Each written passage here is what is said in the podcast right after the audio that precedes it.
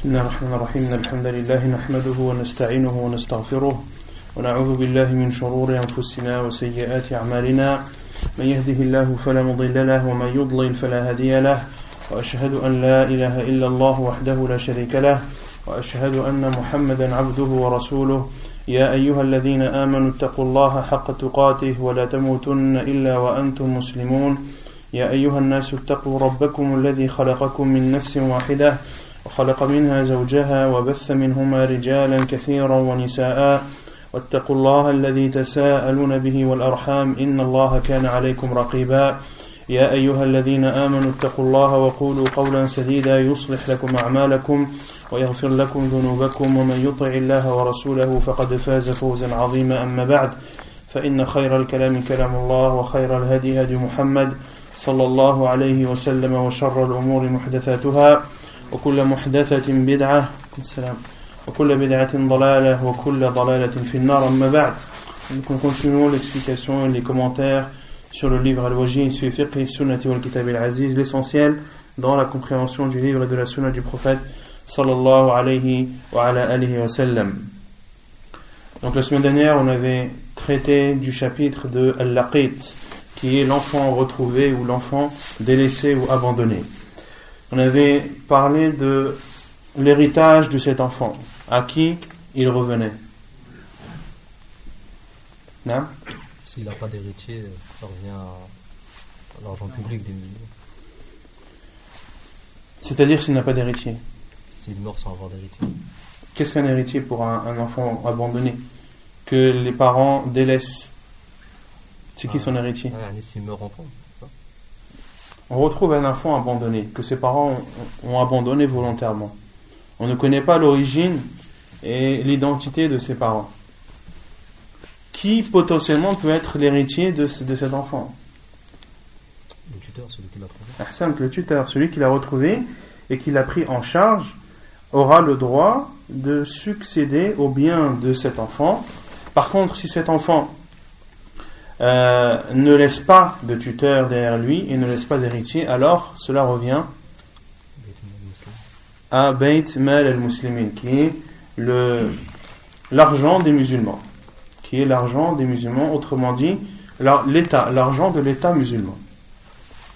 Et également entre dans ce jugement le prix du sang qui est donné si cet enfant était amené à être assassiné par exemple et qu'on retrouve l'assassin, il devra payer le prix du sang et le prix du sang devra être versé à la, yani, aux caisses de l'État musulman. Ensuite, on a parlé du chapitre de ceux qui prétendent être les parents de cet enfant. Qu'est-ce qu'on avait dit à ce sujet? Que l'enfant est restitué à la personne qui, qui la réclame, dans un premier cas. L'enfant est restitué à la personne qui le réclame, c'est-à-dire qui prétend être son père ou sa mère, on le donne. Comme ça, le premier qui dit c'est mon fils, on lui donne. Ou est-ce qu'il y a des conditions?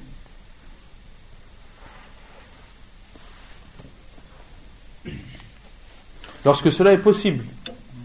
Si cela est possible. S'il y a des signes qui laisseraient croire que effectivement cette, cette personne, cet homme ou cette femme, peut être le père ou la mère de cet enfant. Dans ce cas, on, on lui restitue son enfant.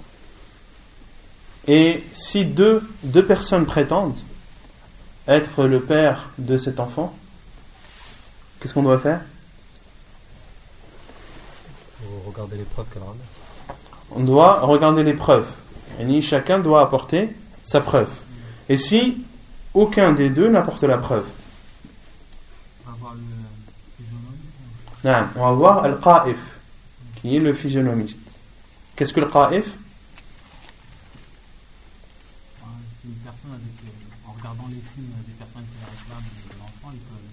Ce sont des personnes qui sont connues pour euh, savoir si euh, telle personne est le fils de telle personne ou si telle personne est le père de l'autre. Et ceci en regardant les aspects extérieurs du corps humain. Euh, ça peut être le visage, ça peut être euh, les pieds, etc., etc. Et le simple fait que cette personne regarde, par exemple, les pieds de deux personnes, elle est capable de dire, et c'est sa spécialité, de dire que un tel est le fils d'un tel, ou un tel n'est pas le fils d'un tel. Et en islam, est-ce qu'on on tient compte du jugement de l'qa'if Oui, on tient, le, juge ou le gouverneur doit prendre en compte l'avis de, de l'qa'if. Et on avait cité la preuve de cela, c'était la preuve, le hadith de radiallahu anha, où euh, Ahad al-Qafa, qui est appelé Mujazziz al-Mudlaji, qui a vu, il a vu qui?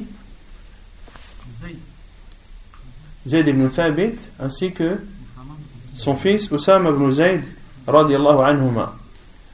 Qu'est-ce qu'il a vu d'eux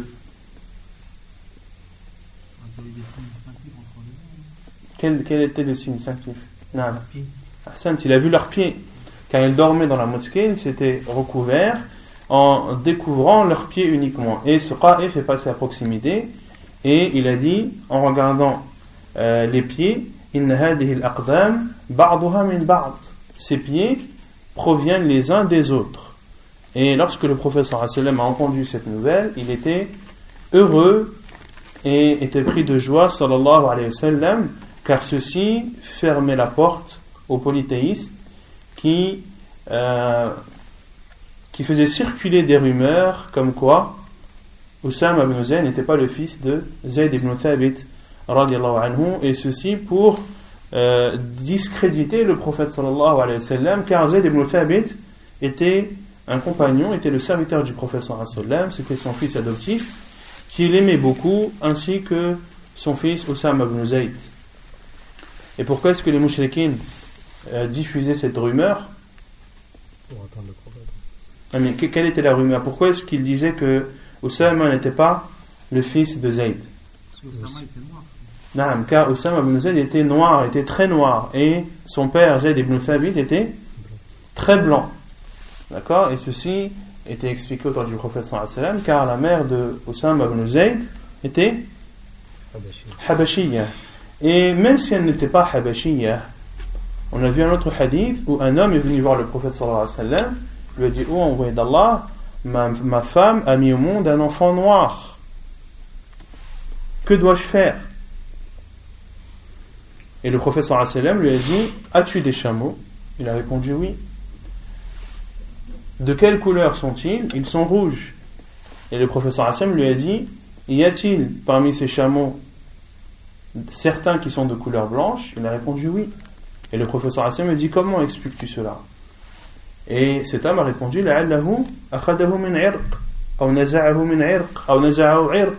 C'est-à-dire que peut-être qu'il tient cette couleur, que ce chameau de couleur blanche, qui est au milieu de ses chamelles rouges, a pris cette couleur blanche de ses ancêtres. Et le professeur Hassan lui a dit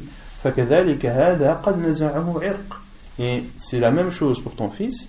Peut-être qu'il a pris cette couleur de ses ancêtres, même s'ils sont lointains. Ensuite, on a parlé du chapitre de l'hiba. L'hiba qui est le présent. Qui est le présent, qui est la donation. Quelle est la différence entre al-hiba et al-sadaqa C'est. Parce que al-hiba, c'est le fait de donner quelque chose.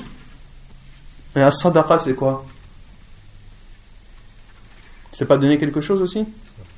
Quelle est la différence entre le hiba et al-sadaqa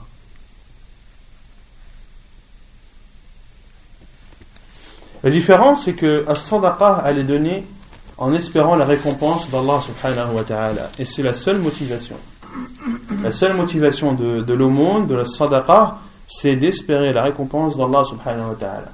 Quant à l'hiba, c'est une donation que tu fais, c'est un cadeau que tu fais, c'est un don que tu fais pour, euh, par exemple, euh, nouer des liens de parenté, ou pour faire plaisir à quelqu'un que tu estimes, ou euh, un cadeau que tu fais à ta femme pour entretenir de bonnes relations avec elle. Est-ce que ce présent n'est pas récompensé auprès d'Allah? Si. Quelle est donc la différence entre ce présent et la sadaqa? Non La nia, dans les, dans les deux cas, la nia. Avec, euh, avec le hiba, t'espères autre chose que la récompense. La récompense avec. euh, Non, c'est que al-hiba, la, la motivation du, du cadeau que tu fais à une personne que tu estimes, la première motivation, c'est de lui faire plaisir. Ce n'est pas d'espérer la récompense. La récompense, tu l'espères en second lieu, et non pas en premier lieu. Quant à la sadaqa, l'aumône, tu la donnes, tu peux la donner à n'importe qui, sans espérer de retour ou sans euh, essayer d'entretenir des relations euh, en, bonne et due forme, si on peut dire, avec cette personne. Donc c'est la différence entre as-sadaqa et al-hiba.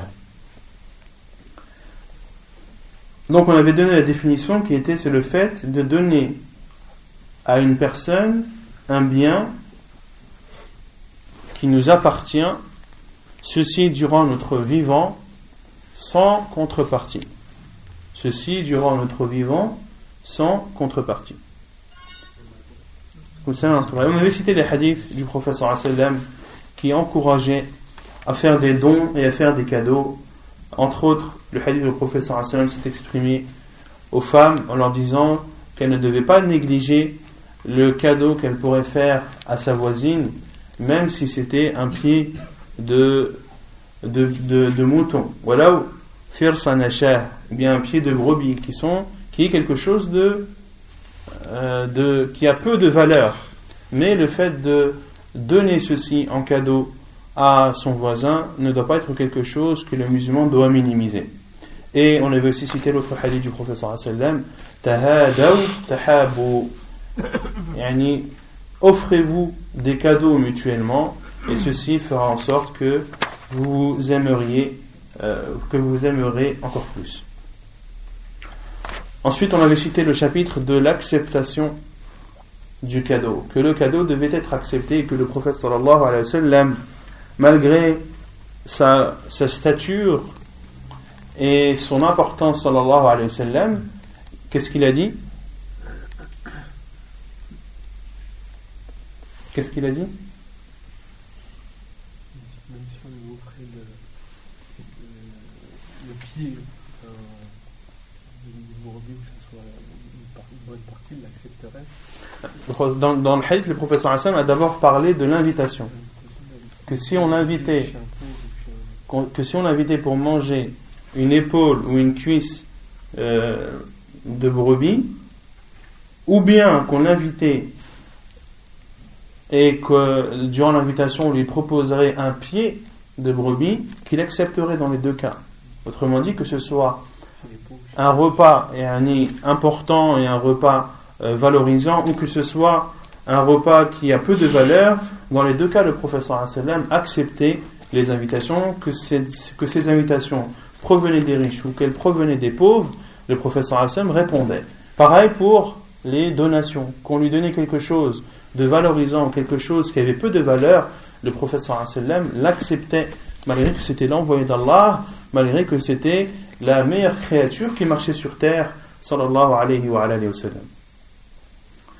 Ensuite, on avait parlé du chapitre de ce qui ne devait pas être refusé comme cadeau.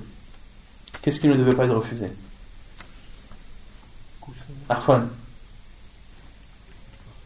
Le parfum, le lait et les coussins. Non. Après, il y a autre chose Non, donc il y a trois choses qui ne, se refusent pas. Les coussins, c'est-à-dire lorsque tu es invité chez quelqu'un et qu'il te propose un coussin pour que tu sois à ton aise, tu ne dois pas le refuser. Pareil pour le parfum, pareil pour le lait. Et le prophète sallam acceptait les cadeaux et il donnait en récompense. C'est-à-dire que le prophète sallam faisait un retour, qu'il donnait aussi à son tour un cadeau. Ensuite, on avait vu que les personnes qui méritaient le plus les offrandes et les cadeaux étaient, Le voisin. Le voisin le plus proche. yani, était le voisin. Si, euh, si le cadeau devait être donné à un voisin, il devrait être donné auquel? Des voisins? Au voisin le plus proche. Comme cela est cité dans le hadith de Maimouna radiallahu anha.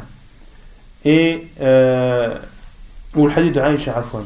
Le hadith de Aïcha radiallahu anha, qui a dit au professeur Hassan qu'elle voulait offrir euh, qu'elle voulait offrir un cadeau et elle a demandé au professeur sallam euh, auquel des voisins elle devait le donner. Le professeur sallam lui a dit donne-le au voisin qui, est le, qui a la porte la plus proche. Et également, il est recommandé de donner les cadeaux en priorité aux membres de sa famille, surtout si ce sont des personnes qui sont en difficulté ou en nécessité. Ensuite, on a parlé de, du fait, du fait d'être juste dans la donation que l'on fait aux enfants. Que lorsque tu fais un cadeau à l'un de tes enfants, tu dois faire le même aux autres de tes enfants et que tu ne devais pas favoriser certains parmi d'autres dans la donation. Un sujet qu'on n'avait pas traité la semaine dernière, c'est un nafaqa. Qu'est-ce que le nafaqa C'est quoi le nafaqa Les dépenses pour la subsistance. Non? Les dépenses. Quand je parle de nafaqa, c'est c'est le fait de subvenir aux besoins de sa famille. De subvenir aux besoins de la famille, c'est une obligation qui est un combat qui? Au père ou à la mère? Ou aux deux? Au père. C'est l'homme qui doit subvenir aux besoins de sa famille. Ce n'est ni la mère, ni les enfants. Si les enfants ne sont pas habillés, ou si ils souffrent de malnutrition ou autre, la responsabilité sera portée par le père, car c'est lui qui doit utiliser tous les moyens pour subvenir aux besoins de sa famille. Est-ce que l'équité est demandée aussi dans le nafaqa ou bien est-ce que cela est propre à la donation ou au cadeau? Autrement dit, est-ce que tu dois subvenir aux besoins de tes enfants de façon équitable comme si tu leur donnais un cadeau ou bien est-ce que cela est propre au cadeau?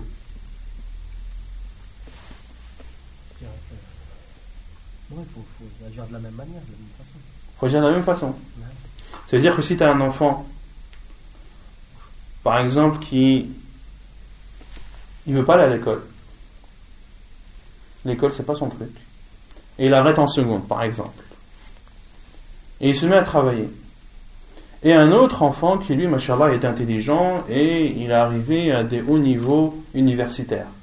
Qui dit haut niveau universitaire dit dépenses, dit etc.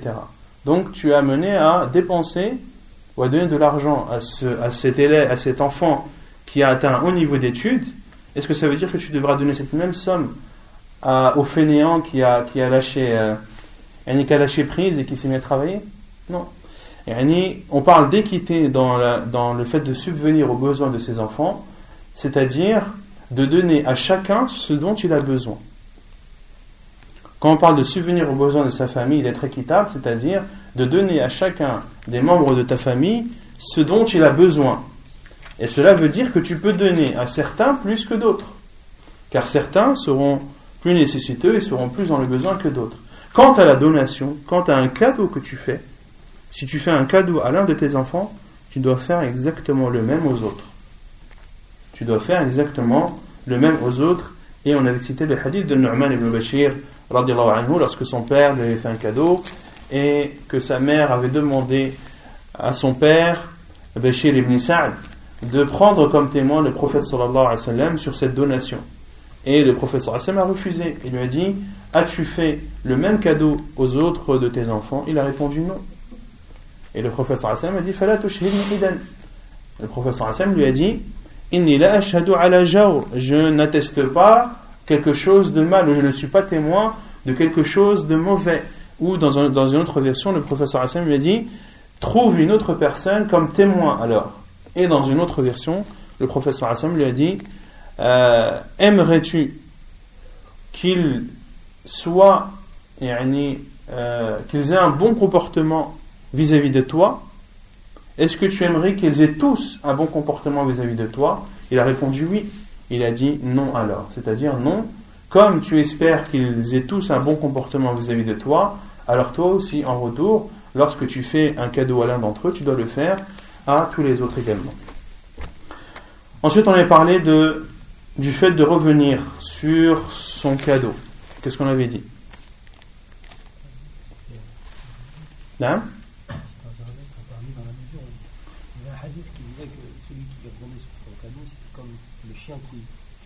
vomi. Non, sainte. Qu'il est interdit de revenir sur sa donation, car le professeur Hassan a dit celui, celui qui revient sur son don est comparable à un chien qui revient sur son vomissement ou sur son vomi. On avait aussi parlé du fait de racheter un cadeau. Est-ce qu'on a le droit de racheter le cadeau qu'on a fait à quelqu'un? Oui, non? Non. Sous condition? Non. Sans condition? Non, pas condition. Pourquoi? Déjà, il va, le, il va le racheter. Il va pas le racheter au même prix, il va le racheter moins cher. déjà. Pourquoi il va le racheter moins cher? Dans la mesure où la personne qui l'a eu en cadeau, elle l'a eu gratuitement. Non Et alors, euh, de, de- par le fait qu'elle a honte, ben, elle va pas vouloir le, revendre. Ahsan, ahsan. Donc il est interdit en islam de racheter un cadeau qu'on a fait. De le racheter, j'ai bien dit, à la personne à qui on l'a donné. Pourquoi Car cette personne, elle n'aura pas le courage de revendre cette chose au prix du marché, surtout à la personne qui lui a donné. D'accord? Donc dans tous les cas, il rachètera cette chose à moindre prix, et ceci reviendra à ce qu'il ait récupéré sa donation, ou à ce qu'il ait récupéré une partie de son cadeau. Car si son cadeau a une valeur de 100 euros par exemple, et qu'il le rachète à 50 euros, cela revient à ce qu'il ait récupéré la moitié de son cadeau. Cela est comparable à ce qu'il ait récupéré la moitié de son cadeau. Et les savants sont loin en disant qu'il n'est pas autorisé d'acheter le cadeau que tu as fait, quel que soit le montant. Même si tu l'achètes plus cher, même si tu l'achètes à son prix, tu ne dois pas racheter un cadeau que tu as offert, car il faut fermer les portes à tout euh, au, au diable et ne pas lui laisser d'opportunité. Et on avait cité le hadith de Omar al-Khattab qui a voulu racheter un cheval qu'il avait donné pour être utilisé dans le sentier d'Allah Azzawajal et cet homme à qui il l'a donné avait mal, n'avait pas bien pris soin de ce cheval, euh, ne l'avait pas nourri correctement, etc. Et Omar al-Khattab a voulu racheter ce cheval et il savait d'avance qu'il allait le racheter à moindre prix car le cheval n'avait plus la santé et la condition physique qu'il avait auparavant. Et le professeur Hassan lui a dit La t'achète ne l'achète pas, même s'il te le donne à un dirham. Même s'il te le donne à un dirham, ne le rachète pas. On s'est arrêté ici. ثم يقول المؤلف ويستثنى من ذلك الوالد فيما يعطي ولده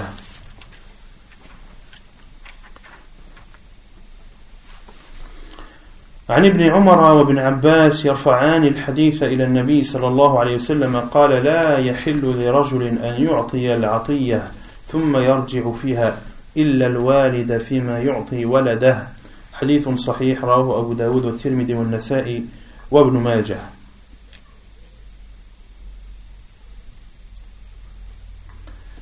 Donc il, est, il y a une exception à cela, à savoir le fait de revenir sur son don. Il y a une exception est exempté de ce jugement le père vis-à-vis de ses enfants ou de son enfant. La preuve est le hadith d'Abdullah ibn Omar et Abdullah ibn Abbas qui rapporte du prophète sallallahu alayhi wa sallam qu'il a dit Il n'est pas autorisé à un homme qui a donné un cadeau ou a donné une chose de revenir dessus, sauf un père dans ce qu'il a donné à son enfant. Hadith authentique apporté par Abu Daoud, At-Tirmidhi, An-Nasa'i, Ibn Majah. Donc dans ce hadith, le professeur Hassan a dit Il n'est pas autorisé à un homme qui a donné un don de revenir dessus. Sauf un père, al-walid, fi ma yu'ti walada. C'est même plus vaste que le père, al-walid. Les savants disent qu'il qu'il comprend al-walid ou al-walida. Yani que c'est un parent. Et ceci englobe à la fois le père et, et la mère. Mais ça va aussi plus loin, ça englobe aussi le grand-père. Le grand-père et la grand-mère. Car ils sont aussi considérés comme des parents. Donc, sauf un parent, dans ce qu'il a donné à son enfant. Et également ici, son enfant englobe à la fois les petits, les grands, mais aussi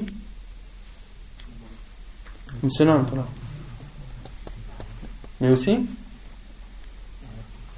les filles et les garçons. Mais aussi les filles et les garçons. Ça, il faut, il faut le préciser.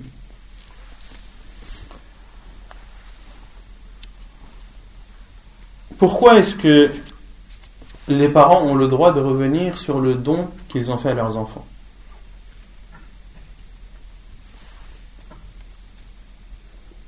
Pourquoi? Pour montrer leur importance, mais il y a un autre hadith du professeur sallam lorsqu'il a dit à un des compagnons Toi et tes biens appartiennent à ton père. Donc un père a le droit d'utiliser l'argent de son fils. Il a le droit de l'utiliser même sans son consentement, même sans son autorisation. Et les savants ont donné des conditions à cela, à savoir que le père a le droit d'utiliser l'argent de son fils lorsqu'il est dans le, besoin et la nécessité, à condition que cela ne parte pas préjudice à cet enfant. Par exemple, que le père mange le déjeuner de son fils. Est-ce qu'il a le droit ou pas? Oui, il a le droit à condition que ce fils n'ait pas un besoin et que le fait qu'il ne mange pas ce déjeuner va le rendre malade. Là, dans ce cas, le père n'a pas le droit de prendre, euh, de, manger le, déjeuner de son fils. Pareil pour l'argent. Il n'aura pas le droit de prendre de l'argent, sachant que, et, que le fait de prendre cet argent mettra son fils dans le besoin et dans la nécessité, et qu'il, par exemple, ne pourra pas subvenir aux besoins de sa famille. Si cet enfant est marié et qu'il a des enfants, le fait que son père lui prenne tous les mois son salaire, cela lui porte préjudice à lui et à sa famille. Donc dans ce cas, il n'est pas autorisé. Donc ce n'est pas une autorisation générale, mais bien sûr, elle doit être conditionnée au fait qu'il ne doit pas y avoir de préjudice de la part de vis-à-vis -vis de l'enfant. وإذا رد المهدي إليه الهدية فلا كراهة للمهدي في قبولها. عن عائشة أن النبي صلى الله عليه وسلم صلى في خميصة لها أعلام فنظر إلى أعلامها نظرة فلما انصرف قال اذهبوا بخميصتي هذه إلى أبي جهم وأتوني بأنبجانيتي وأتوني بأنبجانية أبي جهم فإنها ألهتني آنفا عن صلاتي. حديث متفق عليه. وعن الصعب بن جثامة الليثي وكان من أصحاب النبي صلى الله عليه وسلم أنه أهدى لرسول الله صلى الله عليه وسلم حمارا وحشيا وهو بالأبواء أو بودان وهو محرم فرده قال صعب. فلما عرف في وجهي رده هديتي قال ليس بنا رد عليك ولكن حرم. حديث متفق عليه أيضا. Puis l'auteur dit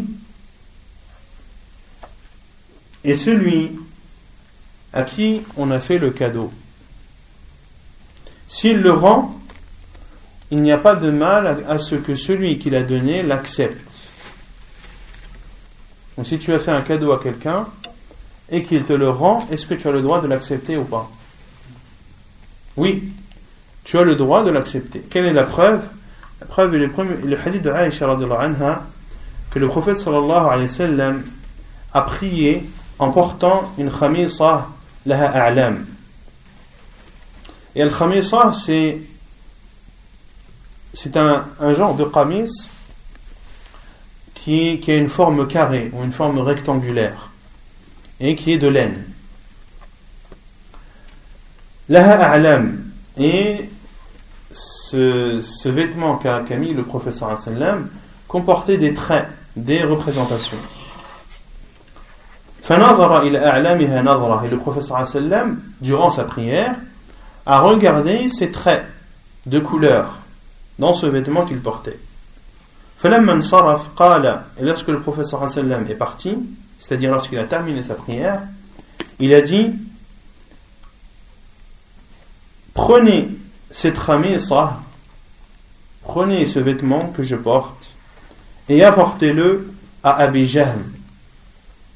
et apportez-le à Abi Jahm. Et rapportez-moi la Anbijaniya. Et l'Anbijaniya, c'est un vêtement qui ressemble à al-khamisa, sauf qu'il n'y a pas de trait. il est de couleur unie. et apportez-moi l'anbijaniyah de Abi Jahl, car elle m'a distrait à l'instant durant ma prière. Qu'est-ce qui a distrait le professeur sallam? Al-Khamisa qui portait. Et pourquoi est-ce que le professeur a dit de rapporter sa khamisa à Abi Jahl? Le professeur sallam a dit apporter ma khamisa à Abi Jahl. Car c'est lui qui lui avait offert. C'est Abi anhu, qui l'avait offert au prophète sallallahu alayhi wa sallam. Et une chose que tu offres à quelqu'un, elle devient la propriété de cette personne même. Et la preuve, c'est que le professeur Hassan m'a dit Idhabu bi khamisati. Apportez ma khamisa à Abi Jahl. Et le professeur Hassan m'a dit Wa atuni bi anbijaniyati Abi Jahl. Et apportez-moi la anbijaniyah de Abi Jahl. Et apportez-moi l'autre vêtement qui lui est de couleur unie et est plus épais et qui appartient à Abi Jahl. Pourquoi est-ce que le professeur Hassan a dit cela? Pourquoi est-ce qu'il a dit apportez-moi le Ambijaniya Pour l'offenser. Hassan, pour ne pas l'offenser. Autrement dit, si le professeur avait dit à ses compagnons rapportez cette ramessa à Abi Jahl, car elle me distrait dans ma prière, comment est-ce que Abi Jahl aurait réagi? Il aurait réagi, il aurait été déçu, et cela l'aurait touché le fait de donner un cadeau au professeur et que ce cadeau lui revienne. Et ça, c'est, c'est propre à toute personne. Lorsque tu fais un cadeau à quelqu'un et qu'il te le rend, je ne pense pas que tu sois joyeux. Et le professeur a demandé que de, de, lui apporter la ambijaniya de Abijam, autrement dit d'échanger, que Abijam échange la khamisa avec l'ambijaniya, avec l'ambijaniya afin qu'il ne soit pas déçu et qu'il ne soit pas touché et que le diable ne, ne lui insuffle pas de mauvaises intentions.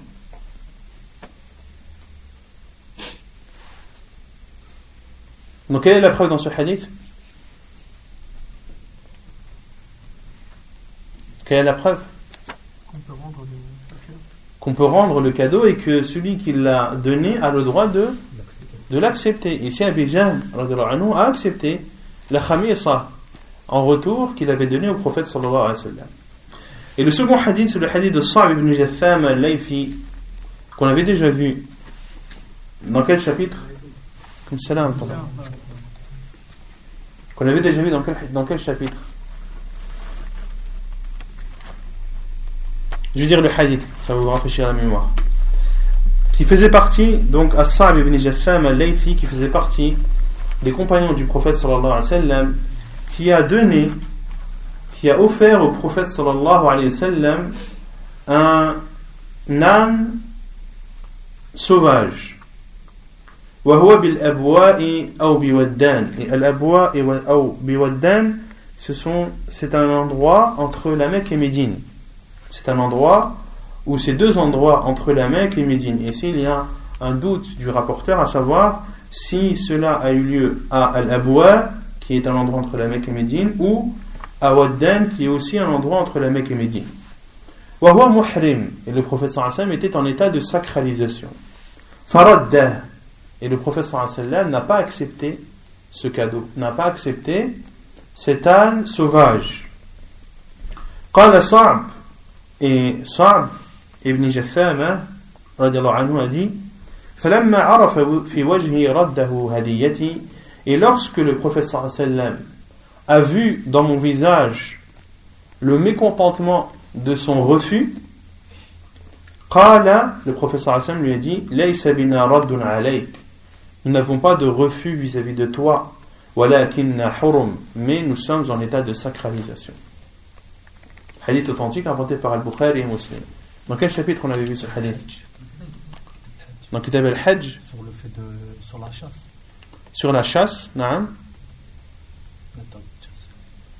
qu'il est que celui qui est en état de sacralisation n'a pas le droit de chasser. Mais ici, le professeur n'a pas chassé. Qu'est-ce qui était haram Qu'est-ce qui est en état de sacralisation? Le professeur sallam. Asab ibn lui, n'était pas en état de sacralisation. Et c'est pour cela qu'il a, qu'il a pu chasser, qu'il a chassé cet âne sauvage. Et s'il était en état de sacralisation, le professeur Hassan n'aurait pas manqué de, de lui faire la remarque, de lui dire que tu n'avais pas à chasser car tu es en état de sacralisation.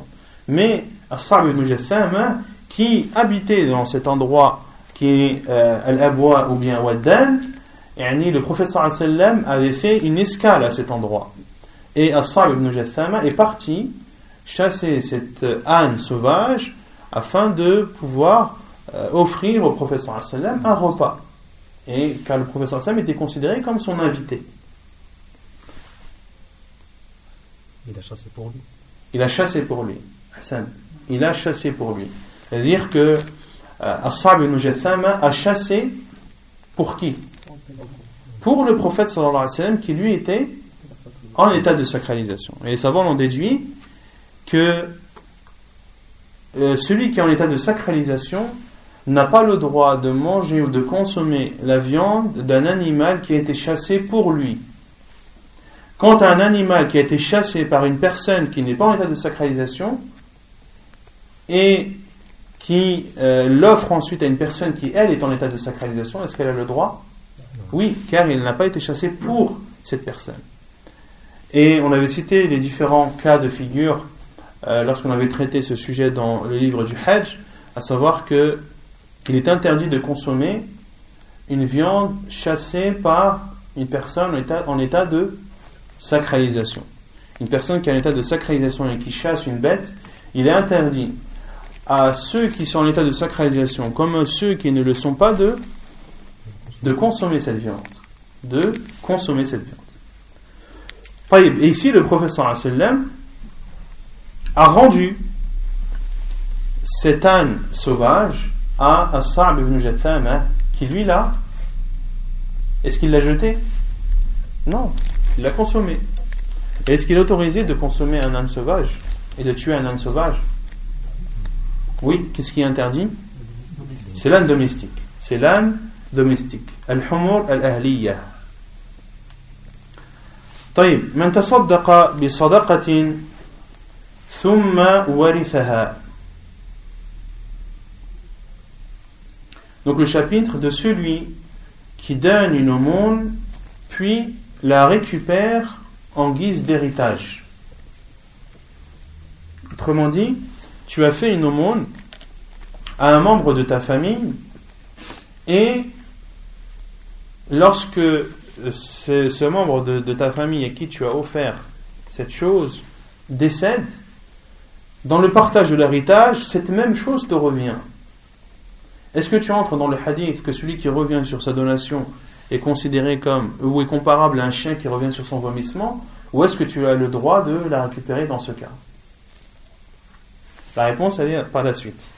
عن عبد الله بن بريدة عن أبيه قال جاءت امرأة إلى النبي صلى الله عليه وسلم فقالت يا رسول الله إني تصدقت على أمي بجارية وإنها ماتت فقال آجرك الله ورد عليك الميراث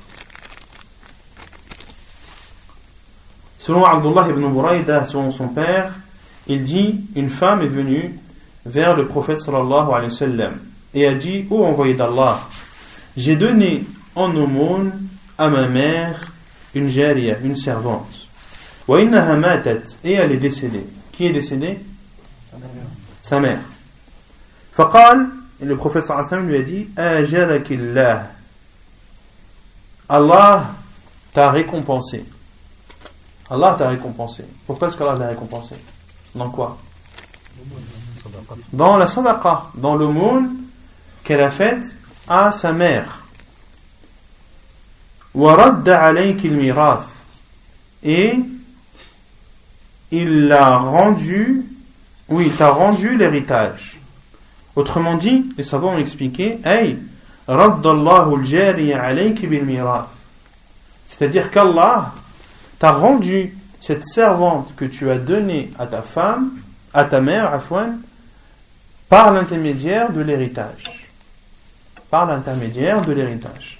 Et dans ce hadith ici, le professeur a attesté deux choses. La première, c'est que cette femme est récompensée de l'offrande ou de l'aumône qu'elle a faite à sa, à sa mère.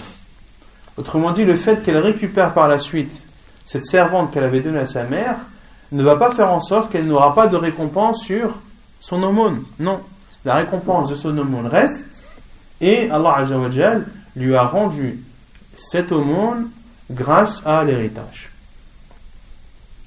هدايا العمال غلول هدايا العمال غلول les cadeaux qui sont faits à al-ummal, aux travailleurs, est considéré comme du rouloul. Qu'est-ce que le rouloul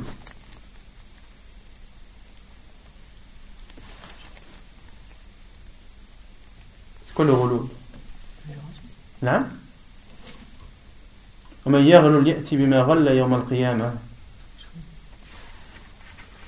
D'avoir pris du butin. C'est-à-dire d'avoir pris du butin. On n'a pas le droit de prendre le butin? Non, avant le partage. Avant le partage. Al-Rouloul, c'est le fait de prendre euh, pour les combattants, de prendre le butin et de l'utiliser sans l'avoir partagé. Car les butins de guerre, qu'est-ce qu'on doit faire? lorsque les musulmans récupèrent un butin de guerre Ils doivent le rassembler. Ils doivent le, les rassembler. أن ما غنمتم من شيء فأن لله خمسه وللرسول ولذي القربى واليتامى والمساكين Allah Azza wa Jalla dit et sachez أنما غنمتم من شيء que ce que vous avez pris comme butin فأن لله خمسه le cinquième appartient à Allah d'office et aux prophètes et pour les orphelins et les pauvres. Et dès que ce cinquième est enlevé là le partage peut être fait vis-à-vis de tous les combattants.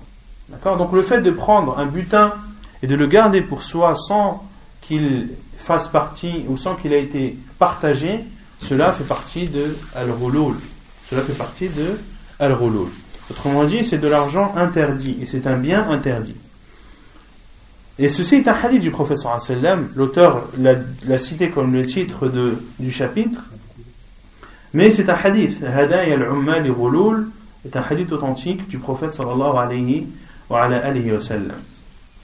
Et ici, les travailleurs, ce sont ceux qui sont employés par l'État, autrement dit les fonctionnaires. Il est interdit de leur donner des cadeaux. عن أبي حميد الساعدي رضي الله عنه قال استعمل النبي صلى الله عليه وسلم رجلا من بني الأزد يقال له ابن اللتيبة. ابن اللتبية. عفوا ابن اللتبية. على الصدقة. فلما قدم قال هذا لكم وهذا أهدي لي. فقام النبي صلى الله عليه وسلم على المنبر فحمد الله وأثنى عليه. ثم قال ما بال العامل نبعثه؟ فيأتي فيقول هذا لك وهذا لي. فهلا جلس في بيت أبيه وأمه فينظر أيهدى له أم لا. والذي نفسي بيده لا يأتي بشيء إلا جاء به يوم القيامة يحمله على رقبته. إن كان بعيرا له رغاء أو بقرة لها خوار أو شاة تعير أو تيعر أو شاة تيعر. ثم رفع يده حتى رأينا عفرتي إبطيه. ألا هل بلغت ثلاثا؟ حديث متفق عليه. Selon Abu Humayd al-Sa'idi il rapporte que le prophète sallallahu alayhi wa sallam a engagé un homme de Al-Azad qui était appelé Ibn al-Lutbiyah et le sallam l'a engagé pour travailler dans la sadaqa, autrement dit dans Non, dans la zakat. Il l'a engagé pour travailler dans la zakat, à savoir d'aller récupérer la zakat de ceux qui doivent la donner. Qui doivent la donner à l'État musulman. il, il récupère la zakat pour pouvoir la distribuer. Car la zakat était à l'époque récupérée par des fonctionnaires qui ensuite se chargeait de la distribuer à ceux qui, qui en avaient le droit, aux ayants droit de la zakat, qui sont en nombre, dont les catégories sont en nombre de 8, 9 8 qui sont au nombre de 8 qui sont cités dans le verset de Surat At-Tawbah, Surat le repentir. Où Allah a cité les 8 catégories de personnes qui ont le droit, et il n'y a que ces catégories qui ont le droit de percevoir la zakat. Donc ici, le professeur Hassan a engagé un homme de l'Azad qui est appelé Ibn pour travailler dans la zakat. Et lorsque cet homme est revenu, il a dit Ceci est à vous et ceci m'a été donné. Autrement dit, voilà, j'ai récupéré la zakat qu'on m'a demandé de récupérer, la voici. Par contre, ça, c'est ce qu'on m'a donné en cadeau.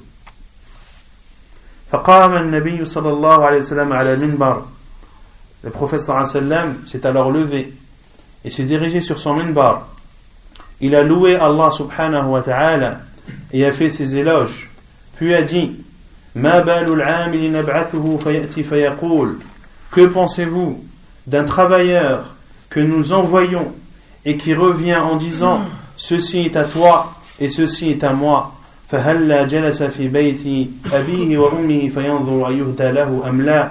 Qu'il reste et qu'il s'assoit dans la maison de son père et de sa mère et il verra bien si on lui offre quelque chose ou non. Je jure par celui qui détient mon âme dans sa main. Il ne gardera quelque chose qui lui aura été donné sans qu'il ne viendra le jour du jugement. En le portant sur son cou si c'est un chameau il le portera sur son cou et ce chameau euh, ça veut dire quoi blatérer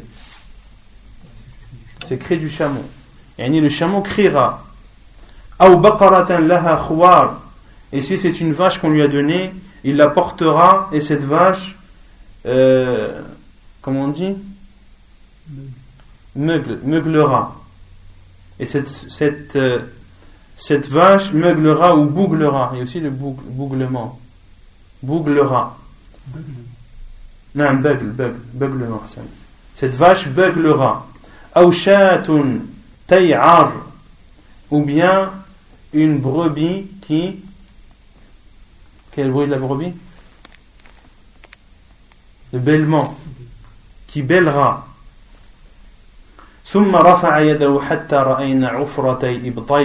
Puis le professeur Hassan a levé sa main jusqu'à ce que nous, jusqu'à percevoir la blancheur de ses aisselles et a dit Allah al-ballard, Allah al-ballard, Allah al-ballard.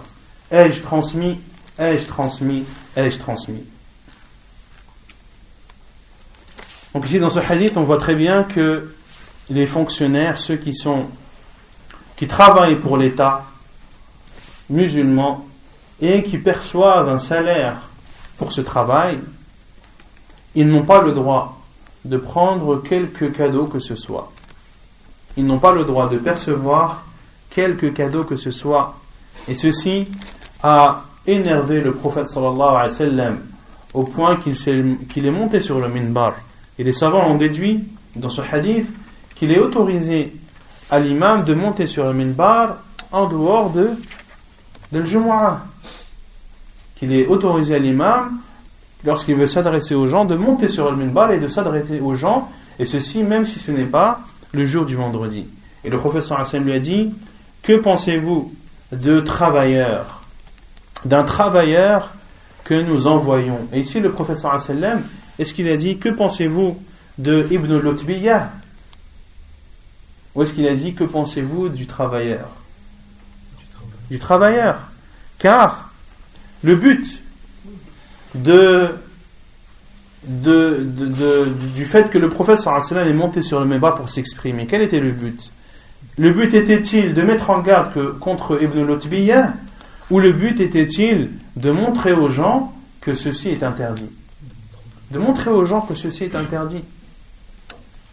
Et ça fait partie de la sagesse même du prophète sallallahu alayhi wa sallam que lorsque il n'y a pas d'utilité à mettre en garde contre quelqu'un, tu ne dois pas prononcer son nom devant une assemblée. Tu dois dire un tel, que pensez-vous d'un tel? Que pensez-vous, comme l'a dit le professeur Hassan Que pensez-vous d'un peuple qui disent, lorsque le professeur Hassan a parlé des trois hommes qui, dont l'un a dit Je jeûne, je jeûnerai toujours sans, je jeûne toujours sans manger, l'autre qui dit je, je, je, prie sans dormir, et l'autre qui dit qu'il ne se mariera jamais avec une femme. Et le professeur Hassan a dit Que pensez-vous d'un peuple qui dit cela? Ensuite, le professeur Hassan a dit Quant à moi, je mange et je jeûne, je dors et je prie, et je me marie avec les femmes. Sallallahu alayhi wa. Puis il a dit Et celui qui se détourne de ma sunna ne fait pas partie de moi. Et ensuite, le professeur sallam a dit Que pensez-vous d'un travailleur que nous envoyons, puis qui revient en disant Ceci est à toi et ceci est à moi. Et le professeur a donné une explication, la cause, pourquoi? Et a dit que cet homme s'assied et reste alors dans la maison de ses parents, de son père et de sa mère, et il verra bien si on lui donnera des cadeaux ou non. Si cet homme ne travaillait pas dans la zakat, est-ce qu'on lui donnerait des cadeaux? Quelqu'un qui reste chez lui ou dans la maison de ses parents, est-ce que les gens vont venir frapper à sa porte pour lui donner des cadeaux? Non. Il lui on lui a donné des cadeaux parce qu'il travaillait dans, dans la zakat et c'est ça qui a fait qu'il ait ces cadeaux. Donc, cela justifie le fait qu'il n'a pas le droit de les prendre. Cela justifie qu'il n'a pas le droit de les prendre et qu'il doit tout restituer. À la base, il n'a pas le droit de le prendre. Et les gens n'ont pas le droit de lui donner. En islam, tu n'as pas le droit de donner un cadeau à un fonctionnaire de l'État. Pour ça que les savants disent qu'il est interdit à un élève de donner un cadeau à son prof. Il est interdit à un élève de donner un cadeau à son professeur. Pareil, il est interdit de donner un cadeau à un juge. Il est interdit de le donner et il est interdit au juge de le prendre. Et les savants ont différencié entre le fait de percevoir un cadeau et de répondre à une invitation. Qu'il est autorisé au juge de répondre à une invitation, mais qu'il lui est interdit d'accepter un présent. Et c'est là où on voit la sagesse de l'islam et le fait que cette religion euh, d'Allah subhanahu wa ta'ala préserve les droits des gens et préserve les gens de toute corruption et de toute déviation. En islam, un juge n'a pas le droit d'accepter quelque cadeau que ce soit. Que ce soit un cadeau, que ce soit de l'argent ou autre, il n'a pas le droit de l'accepter. Ceci ferme la porte à toute corruption. Car il est connu qu'une personne qui reçoit un cadeau d'une autre personne, c'est la nature même de l'être humain d'avoir de la compassion envers cette personne qui t'a offert un cadeau et d'avoir un sentiment de, de, de, devoir faire quelque chose en retour. Et ça, ça fait partie de la nature même de l'être humain. C'est pour ça que l'islam a fermé la porte à toutes ces transactions.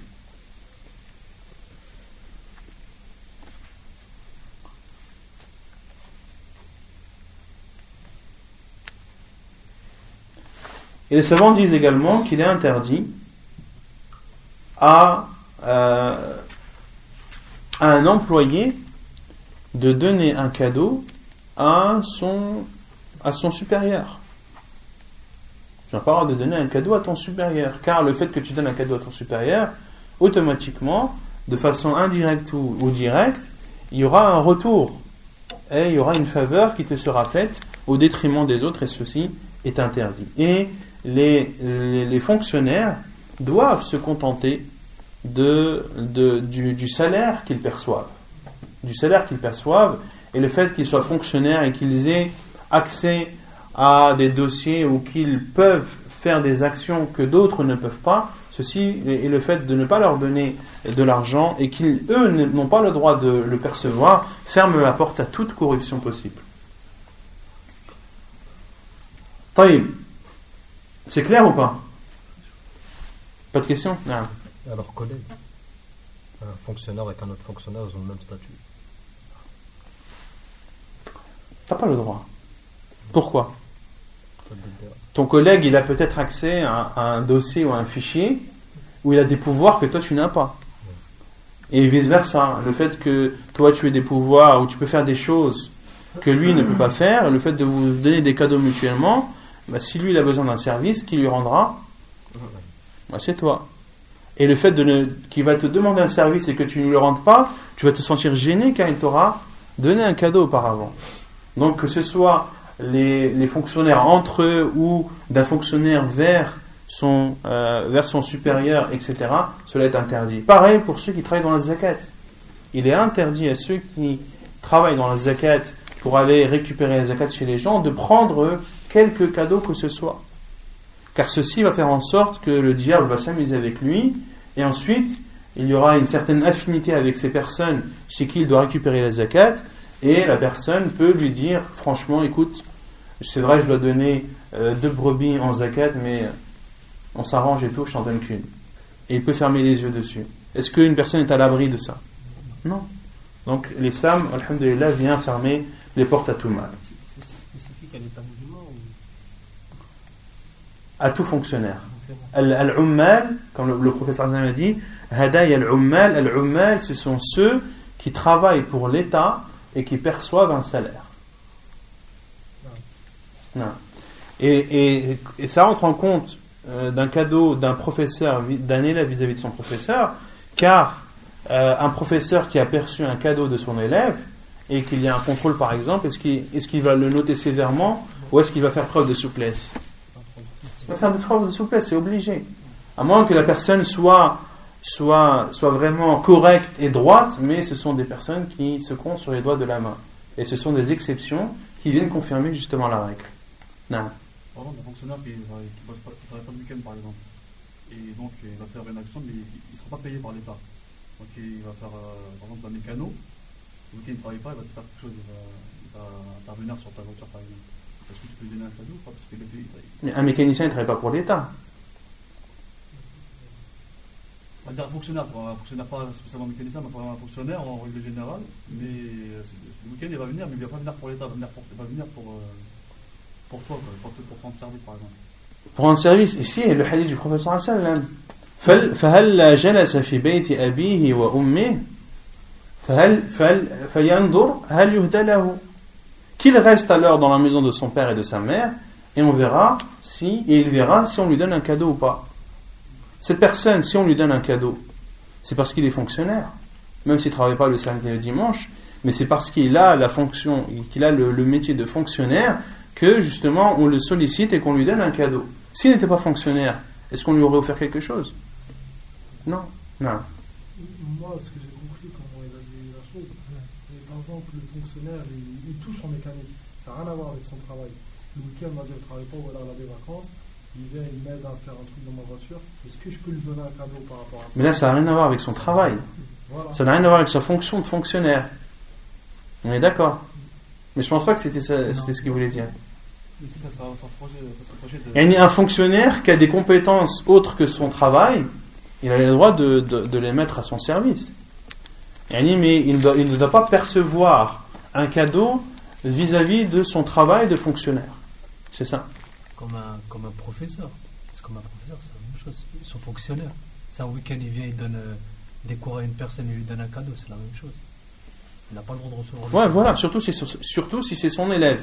Par exemple, le professeur a le droit de, de donner des cours le week-end à d'autres, à des, à des personnes qui sont autres que ses élèves.